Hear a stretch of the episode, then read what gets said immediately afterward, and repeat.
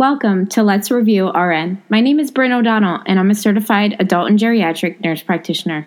I work as a cardiology APN and function as a visiting professor and clinical instructor for a BSN program.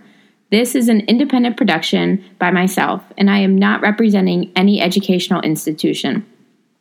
My goal is to deliver a condensed but robust review on topics primarily discussed in Adult Health 1 and 2 and some pieces of pharmacology of a bachelor degree nursing program.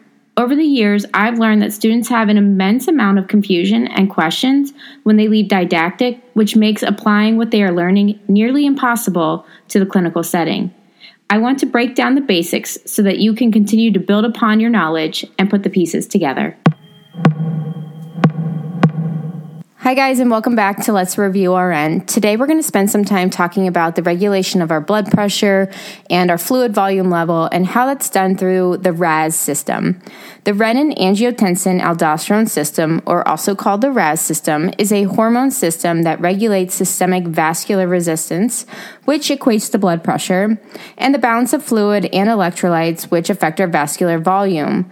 The goal of activating the RAS system is to increase our blood pressure by causing vasoconstriction and water and sodium reabsorption by the kidneys.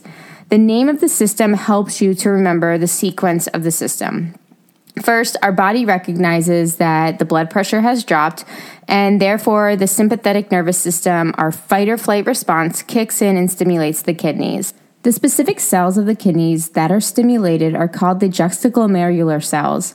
These cells release a substance called renin. Renin stimulates the conversion of angiotensinogen, which is found in the liver, to angiotensin 1. Angiotensin 1 is then converted to angiotensin 2 by the enzyme ACE. ACE stands for angiotensin converting enzyme. It's always appreciated when the name tells you exactly what the function of the enzyme is, like in this instance. So ACE converts angiotensin 1 to angiotensin 2, and this is primarily done in the lungs. This occurs in the lungs because ACE is found on the surface of the vascular endothelial cells, predominantly those of the lungs. Now that we have activation of angiotensin 2, we have vasoconstriction. Angiotensin 2 is a potent vasoconstricting agent. Angiotensin 2 constricts or narrows the blood vessels, which result in elevation of vascular resistance, meaning we see a rise in the blood pressure.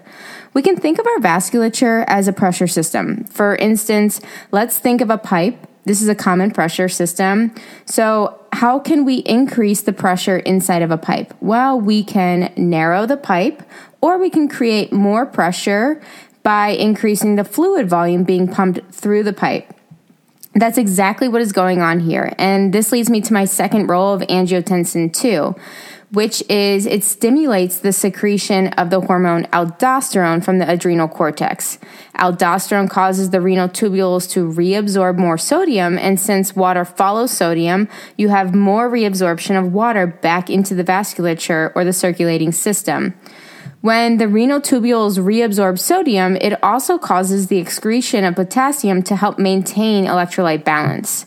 So, to recap, when the RAS system is working appropriately, it responds to a drop in the blood pressure by stimulating the juxtaglomerular cells of the kidneys to release renin.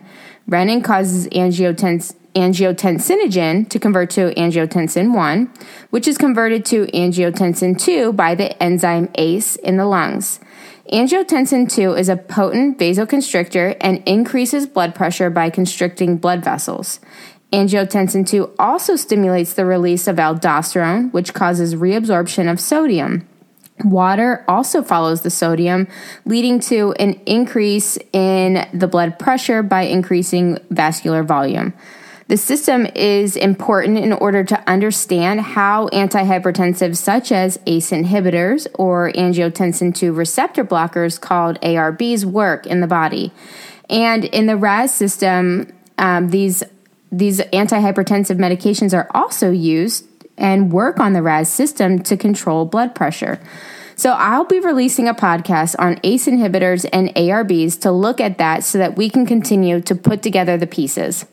That's all I have for you guys today on the renin angiotensin aldosterone system. And like I said, I'll be back to talk about ACE inhibitors and ARBs and how they play a role in the RAS system and how they control our blood pressure. So, again, I always appreciate you guys being here week to week, podcast to podcast, learning with me. And if you have time, go ahead and rate and review the podcast. And you can always find me at Instagram handle Let's Review RN. This podcast is for general information review purposes only. It does not constitute the practice of medicine or nursing. The use of this information or any materials provided by Let's Review RN are at the user's own risk. This content is not intended to be a substitute for educational teachings through students' educational institutes or organizations.